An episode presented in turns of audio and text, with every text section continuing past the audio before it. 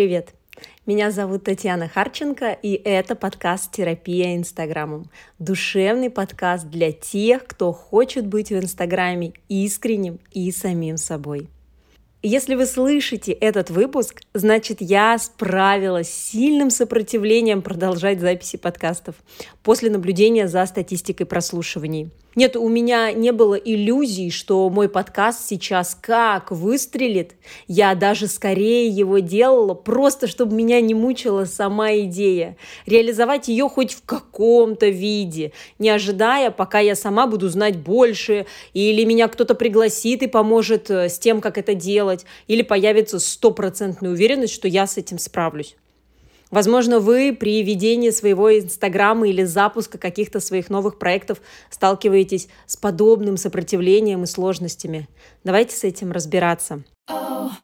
На моем энтузиазме и были созданы первые 4 выпуска. Если вы их уже слушали, обязательно напишите в комментариях подкасту, что понравилось и зацепило. А вот затем энтузиазм потребовал внешнего подкрепления. И вот тут данные по статистике прослушиваний были неумолимы. Очень маленькие цифры. Еще я услышала цифру прослушиваний другого подкаста. И, конечно же, сравнила эти цифры. Формально это просто цифры. Фактически это неприятные эмоции и мысли, которые я испытала. Обесценивает ли это мою работу? На какой-то момент точно обесценила. Я просто ухнула в этот темный колодец обесценивания и решила, что, наверное, в одиночку тут нечего делать. Другие делают это командой, в нормальных специальных студиях, с бюджетом на продвижение.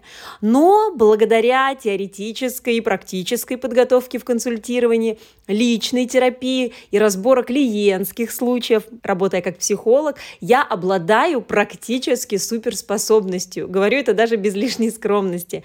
Останавливать обесценивание и выходить в продуктивное состояние. Это далось не просто и не быстро, но результат точно есть. Уж я-то знаю, как бы я раньше отреагировала, и как я реагирую сейчас, и насколько долго я нахожусь в этом состоянии, а точнее совсем недолго. И это экономит мне несколько часов или даже дней бесцельных переживаний. Ну, знаете, такое, когда погрузился в это, и с каждым витком раздумий ситуация кажется все более плачевной. С подобными переживаниями я сталкиваюсь в работе с клиентами, конечно. Зацените только этот список проблем. Обесценить вообще свое желание начать или делать что-то по-другому. Обесценить первые достижения. Обесценить свои эмоции. Обесценить желание получить помощь. И чтобы как-то вынести все это обесценивание, знаете что? Проще всего перестать вообще что-то делать. Сказать «это был мне знак», что это не мое. Но давайте сегодня разбираться, что же происходит в размышлениях, прежде чем получается такой вывод и опускаются руки. Поэтому выпуск сегодня про типичные ошибки мышления. Зная их, вы больше не сможете не замечать иррациональность в сложные моменты и будете останавливать эту нелогичность, которая ведет к обесцениванию и снижению самооценки. А потом вы сможете выйти и в эффективное состояние, и продолжить двигаться к цели без драм и с удовольствием. Как вам? Когда на консультациях я подсвечиваю эти фокусы мозга, то клиенты обычно говорят, что стало гораздо яснее и легче теперь думать о делах и справляться с тревогой. Попробуем разобраться вместе. Начнем с катастрофизации. Это то, что называют «сделала из мухи слона». Например, вы звоните мужу, жене, ребенку, маме, какому-то близкому человеку, а он не отвечает. И в голове рисуются картинки, ну, например, как он попал под машину, и вся эта картинка с местом аварии заставляет ваше сердце колотиться и перехватывает вообще дыхание. Знакомо такое состояние? Мне точно знакомо, поэтому рассказываю его сейчас вам. Я буквально порой перепроживаю какие-то моменты. Что касается Инстаграма, раз уж мы все-таки говорим про Инстаграм, то мысли с катастрофизацией могут быть, например, такие. Если после выкладывания этой сторис, мне не пишут комментарии, значит, у меня никогда не получится вести блог. Или, например, когда я запишу свое первое видео со своим лицом, в сторис выложу, все заметят, что я волнуюсь, выгляжу глупо и вообще, наверное, отпишутся от меня. Чувствуете? Это огромное преувеличение. И может вам сейчас очевидно, да, когда я это проговариваю, что это ошибка мышления, но могу сказать точно, что это одна из самых частых встречающихся ошибок. Если вы думаете, что вам это точно не свойственно, вспомните случай, где вы, например, допустили ошибку и были в ужасе от того, к чему это может привести. Да, это то самое – катастрофизация. Как справиться с катастрофичными мыслями? Какая может быть первая самопомощь себе? Катастрофизация – самая сильная штука, потому что легко вводит нас в состояние паники и хаоса в мыслях и действиях. Одно из первых, что вы можете сделать, это признать, что сейчас ваша фантазия разыгралась, и вам сложно отличить преувеличивание от реальных последствий. Не нужно бороться или отгонять негативные мысли, или, знаете, как делают иногда близкие, если мы с ними делимся подобными мыслями о будущем, о возможной катастрофе, они говорят: «Ой, да ладно, все будет нормально у тебя, да не переживай, все будет хорошо». Мы им не верим, потому что наш мозг поверил в эту катастрофу, он нарисовал эту картинку и считает, что она полностью реальна уже, хотя она только в будущем. Для начала признайте, что эти мысли у вас действительно есть. Можете даже сказать их вслух. «Я в ужасе от того, что может произойти то-то». Может так звучать эта мысль. А дальше начинаем рассуждать. Можно даже письменно. Так мозг благодаря мерным движениям руки вернется в более продуктивное состояние. Итак, первое. Обратите внимание на твердые факты. Что может точно подтвердить ваши предположения? Ваши эмоции сейчас не в счет. Мы о них поговорим, когда дойдем до такой ошибки, как опора на эмоции. А факты – это то, что явно есть здесь и сейчас, в реальном моменте. И это даже могут подтвердить другие. Например, хейтерский комментарий – это факт. Вот он, вы его видите, его видят другие. А отсутствие комментариев – это может быть лишь предположением, что же происходит. Но это не факт негатива. Это вы предполагаете, что это может быть какой-то негатив. Понимаете, да, о чем я? Второй момент – это задать себе вопрос. Какие менее драматичные выводы вы можете сделать на основе этой ситуации? Вряд ли ведь каждый неотвеченный вовремя звонок говорит о катастрофе. Скорее всего, есть наиболее другие вероятные причины, о которых вы уже, возможно, слышали, попадая в такую ситуацию. Третий пункт – это тоже вопрос себе. Можете ли вы контролировать, как будут разворачиваться события, и как-то подстраховаться, или дальнейшие события вообще не в вашей власти? Вы можете придумать что-то и реализовать. Вы можете попросить, например, реакции в сторис, да, чтобы точно знать, что реакция есть, либо ее нет. Но вы точно не знаете, какими будут эти реакции. Значит, можно пытаться и дальше уже действовать по ситуации. Вот так можно справляться с катастрофизацией. Сначала признать эти мысли, а затем порассуждать над ними, немножечко критично на них посмотреть. Ну что, продолжим?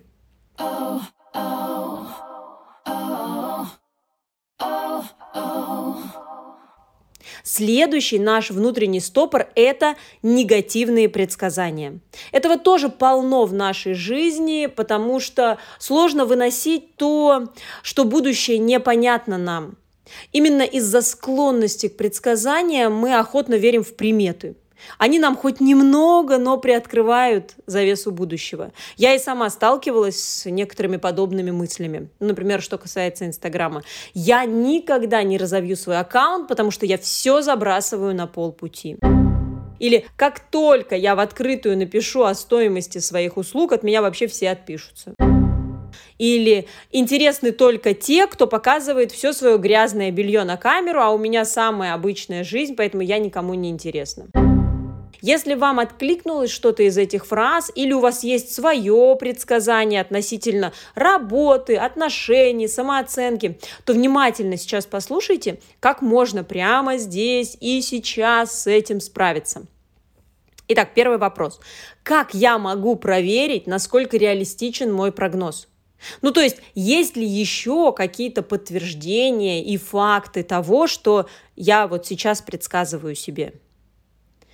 Дальше можно поразмышлять, какую выгоду я могу получить, если рискну предпринять необходимые сейчас действия вопреки своему негативному прогнозу. Предсказания уберегают нас от разочарований будущих, но всегда ценой упущенных возможностей. Посмотрите, от чего вы отказываетесь, поддаваясь этому предсказанию. Какие события из моего прошлого могут оказывать влияние на то, какой прогноз я составляю касательно данного события в будущем? Часто предсказания формируются из-за каких-то событий, которые произошли одно за другим случайно, и между ними не было причинно-следственных связей.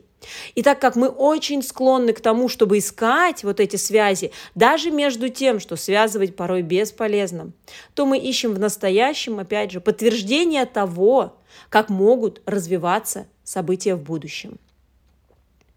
И, наконец, еще один вопрос. Какие действия я могу предпринять, чтобы помочь себе заранее подготовиться к возможному неблагоприятному результату?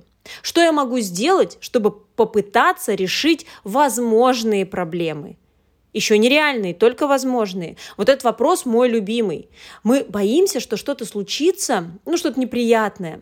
Но ведь если здесь и сейчас продолжать действовать в выбранном направлении, и даже допуская возможность того, что все пойдет не по плану, можно представить себе хотя бы свой первый шаг для антикризисных действий. Что я могу сделать? Например, если мне вдруг напишут какой-то хейтерский комментарий, я могу для того, чтобы уберечь как-то себя, например, его удалить.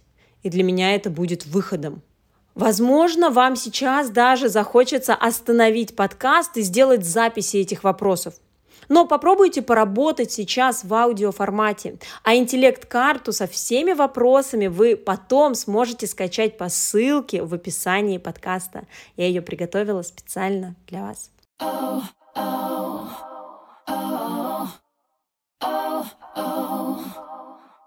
Следующая ошибка просто топ среди топов, и вот особенно в соцсетях. Это чтение мыслей. Вам это точно знакомо. Это такой процесс, когда вы предполагаете или даже уверены, что подумают другие. Например, фразы из реальных консультаций от реальных клиентов. Мой муж скажет, что нечего ерундой заниматься, нужно реально зарабатывать, а не вот это вот ваше все блогерство. Или, например, если я выложу это видео, особенно вот сейчас рилсы, например, популярны, да, они подумают, что я некомпетентная и глупая, или поверхностная, и так далее.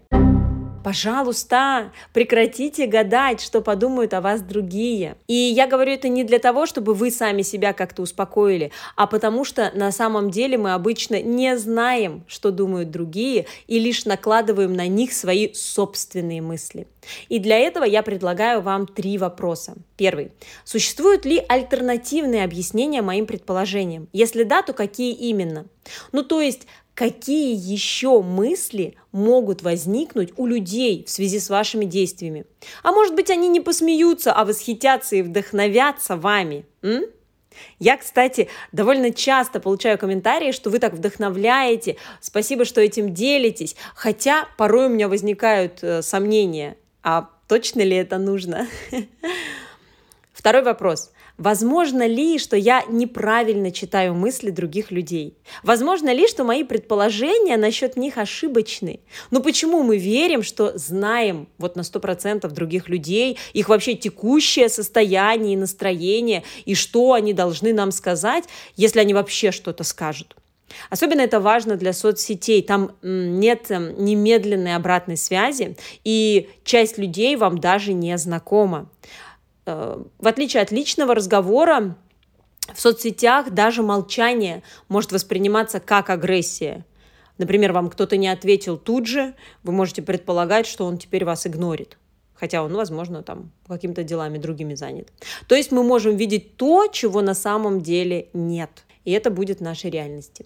И, наконец, 3 вопрос. Что я могу сделать, чтобы проверить, насколько адекватны мои предположения? Как я могу собрать больше фактической информации вместо того, чтобы строить догадки.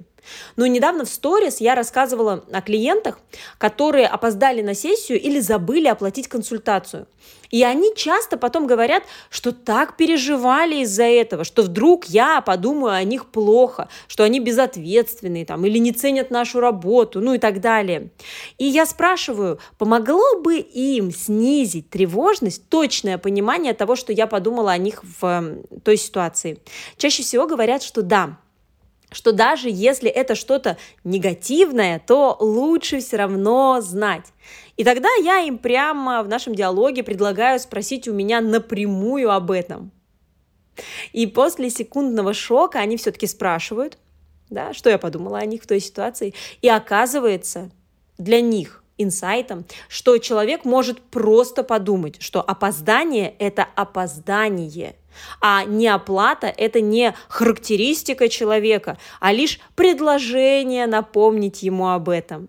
И, кстати, напоминание иногда тоже срабатывает как такое вот чтение мыслей. Когда я пишу, например, так и не получила вашей оплаты, да, кажется, что я обвиняю человека, и они чувствуют себя от этого плохо, хотя, по сути, это лишь факт того, что у нас была некая договоренность, которая не была выполнена. И так как для меня выполнение этой договоренности важно, то я актуализирую этот вопрос, понимая, что человек мог забыть, или у него сейчас какие-то сложности, и он мне просто скажет о том, когда, например, сможет оплатить. И это нормально в общении между людьми.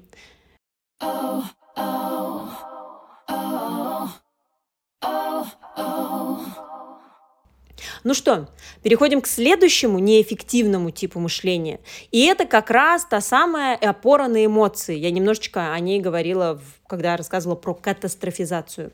Мне кажется, что вы умеете с этим справляться, но в моменте это доставляет много страданий и сомнений. Особенно, если вы делаете что-то новое или непривычное.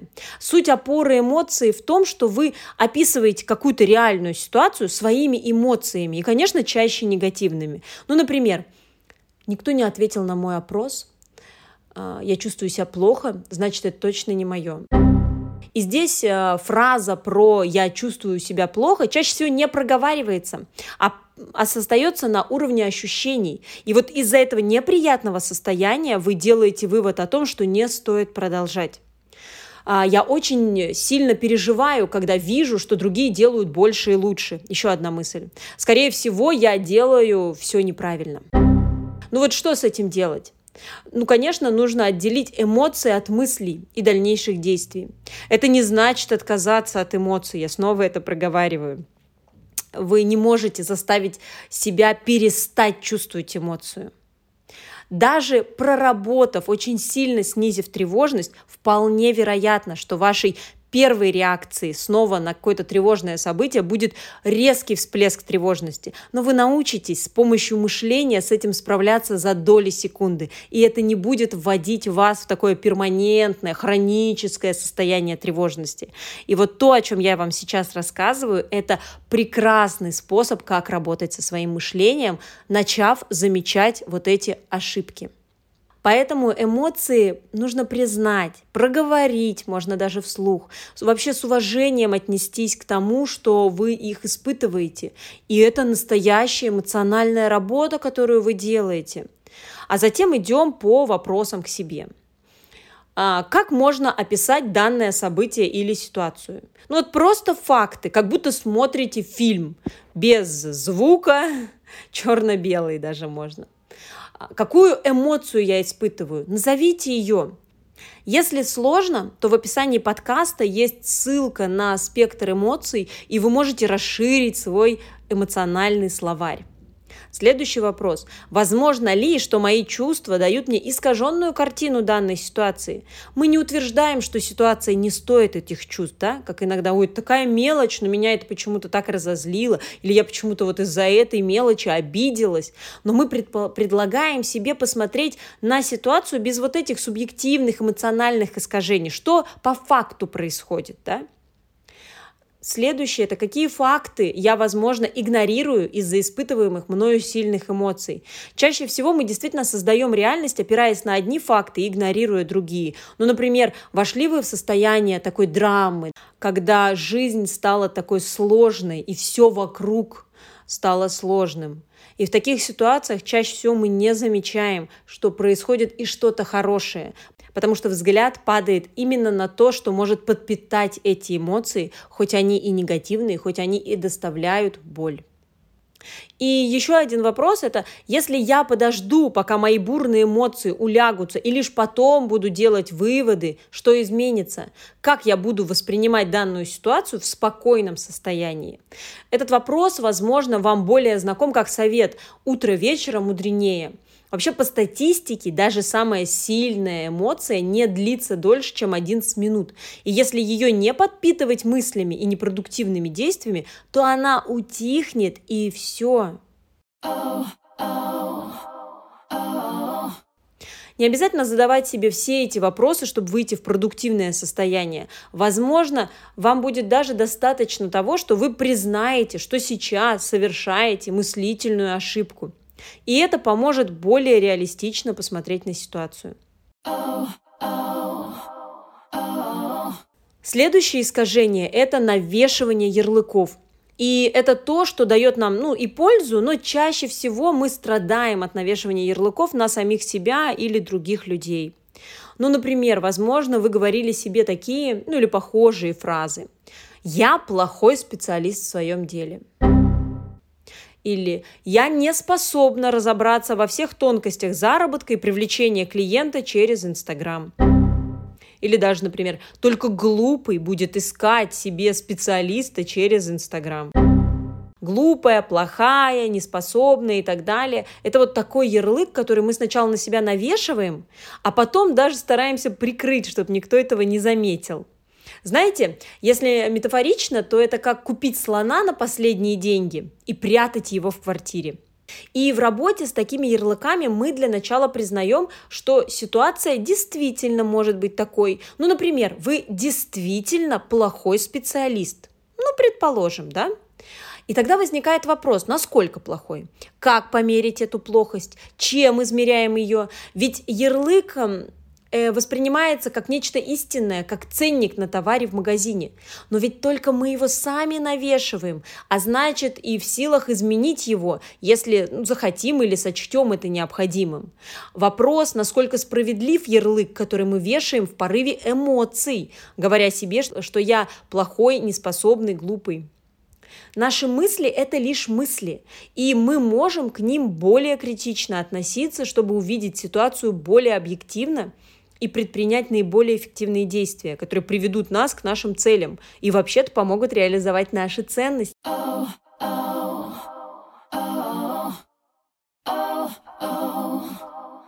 И еще одна ошибка, последняя в этом подкасте, называется негативный фильтр. И вот он чаще всего рука об руку идет с депрессивным состоянием. Прям если вы чувствуете нечто депрессивное, значит, скорее всего, вы подвержены сейчас вот этой ошибке. И это такое мышление, негативный фильтр, когда вокруг только негатив. И, конечно, никакие советы, мысли позитивно, все будет хорошо, не переживай, никак не помогают и вообще даже скорее раздражают. Как срочная помощь на консультациях мы вспоминаем события дня и ищем в них позитивные моменты, даже секундные. И они всегда есть. И тогда задача разобраться, какая была реакция и мысли в эти моменты, ведь они могут быть ресурсом. А для постоянной практики я рекомендую вести мониторинг дня и оценивать каждое дело по степени важности и удовольствия. И я вам предлагала уже делать это в предыдущем подкасте. И можно это делать по шкале от 1 до 10. Например, дело может быть важным, но не доставлять удовольствия. Или удовольствие на 5, потому что хоть дело вам и не нравится, но вы рады, что вы с ним справились. Попробуйте делать это 2-3 дня для профилактики депрессии. Если вам нужен конкретный шаблон для того, чтобы вести этот мониторинг, то в предыдущем подкасте в описании есть ссылка. Ну и еще очень ресурсным упражнением является тетрадь-хвалилка себя, где вы записываете свои достижения, приятные моменты, фразы из разговора с классными людьми, когда вы находитесь в хорошем настроении. Я себе просто завела заметку в телефоне, куда скидываю отзывы, фразы из переписок, памятные фото или делаю короткую запись с каким-то новым достижением. И это не обязательно что-то глобальное, это просто что-то приятное для души, либо маленький шаг продвижения вперед. А затем можете в минуты упадка перечитывать записи, и это будет про поддержку с опорой на факты, а не на какое-то безосновательное успокоение.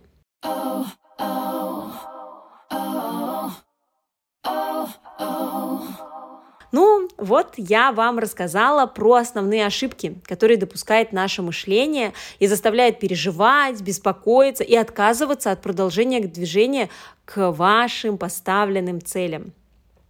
Ну а теперь и на собственном примере покажу, какие ошибки были у меня, из-за каких иррациональных мыслей затянулся выпуск этого подкаста. Первое – это, конечно, катастрофизация. На какое-то мгновение меня ужаснула мысль, что такое невысокое число прослушиваний будет и дальше, и значит, все это тлен, зачем вообще продолжать? Справиться с этой мыслью мне помогло понимание первоначальных целей создания подкаста, а она вообще была простая. Я хочу сделать 10 выпусков подкаста и рассказать о том, что мне интересно. Так что, по сути, количество прослушиваний хоть и подкашивает меня, но на мою цель влияние не оказывает. И даже если прослушивание уменьшится, я все равно сделаю 10 выпусков, потому что это важно мне. Второе, меня, конечно, захватили и негативные предсказания. Ведь если за 4 выпуска не случилось чудо, то ничего и не выйдет. Возможно, все усилия зря. А также то, о чем я говорила в начале, что только сильной командой и специальным оборудованием можно сделать что-то стоящее. Есть ли у меня факты, что это будет развиваться именно так? Может, на платформы размещения подкастов нужно приложить бумагу, подтверждающую, что у меня есть команда и оборудование? Ну нет, конечно. Зато у меня есть возможность сделать подкаст на коленке и реализовать свою цель. Чтение мыслей тоже не обошло меня стороной. В темные минуты переживаний, знаете, мне подумалось, что если мне не пишут хвалебные отзывы, то, наверное, считают прослушивание подкаста зря потраченным временем. И с этим справиться легче всего. Ну, во-первых, посчитать количество позитивных и негативных отзывов. Негативных-то 0, а позитивные есть. И как на странице подкаста, так и в Инстаграме отмечают. И еще спросить у тех, кто прослушал, как им. Зачем обесценивать мышление людей и делать за них интеллектуальную работу, если можно просто спросить? Ну а негативный фильтр настиг меня из-за того, что владельцы крупных подкастов стали размещать у себя в аккаунтах информацию по итогам 2021 года, что их подкасты признаны лучшими по итогам года. Да, и я подрастроилась. Они же уже вон где, а где я? Наверное, там и останусь.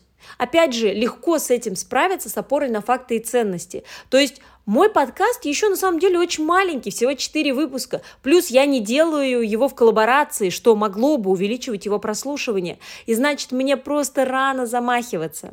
Но не может годовалый младенец стать чемпионом мира по прыжкам в высоту. Так что продолжаем системно двигаться. Ну и плюс, опять же, ценность подкаста для меня в том, чтобы реализовать свой интерес, рассказать об интересной теме и поделиться знаниями и работающими практиками. И с этим я справляюсь. Ну вот, благодаря этой мыслительной работе этот выпуск вы и слушаете. Буду рада вашим отзывам под подкастом и отметкам в сторис, мой аккаунт в описании. Если вам хочется наглядно еще раз освоить информацию по ошибкам мышления, то я, как и говорила, создала интеллект-карту, ссылка на нее в описании выпуска.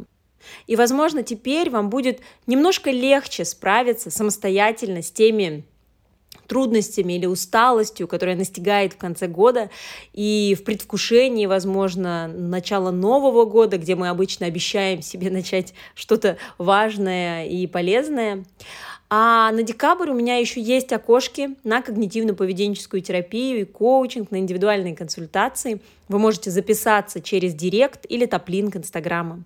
Мы будем работать с мышлением, эмоциями и поведением. Душевно, заботливо и бережно. Услышимся в следующем выпуске. Пока.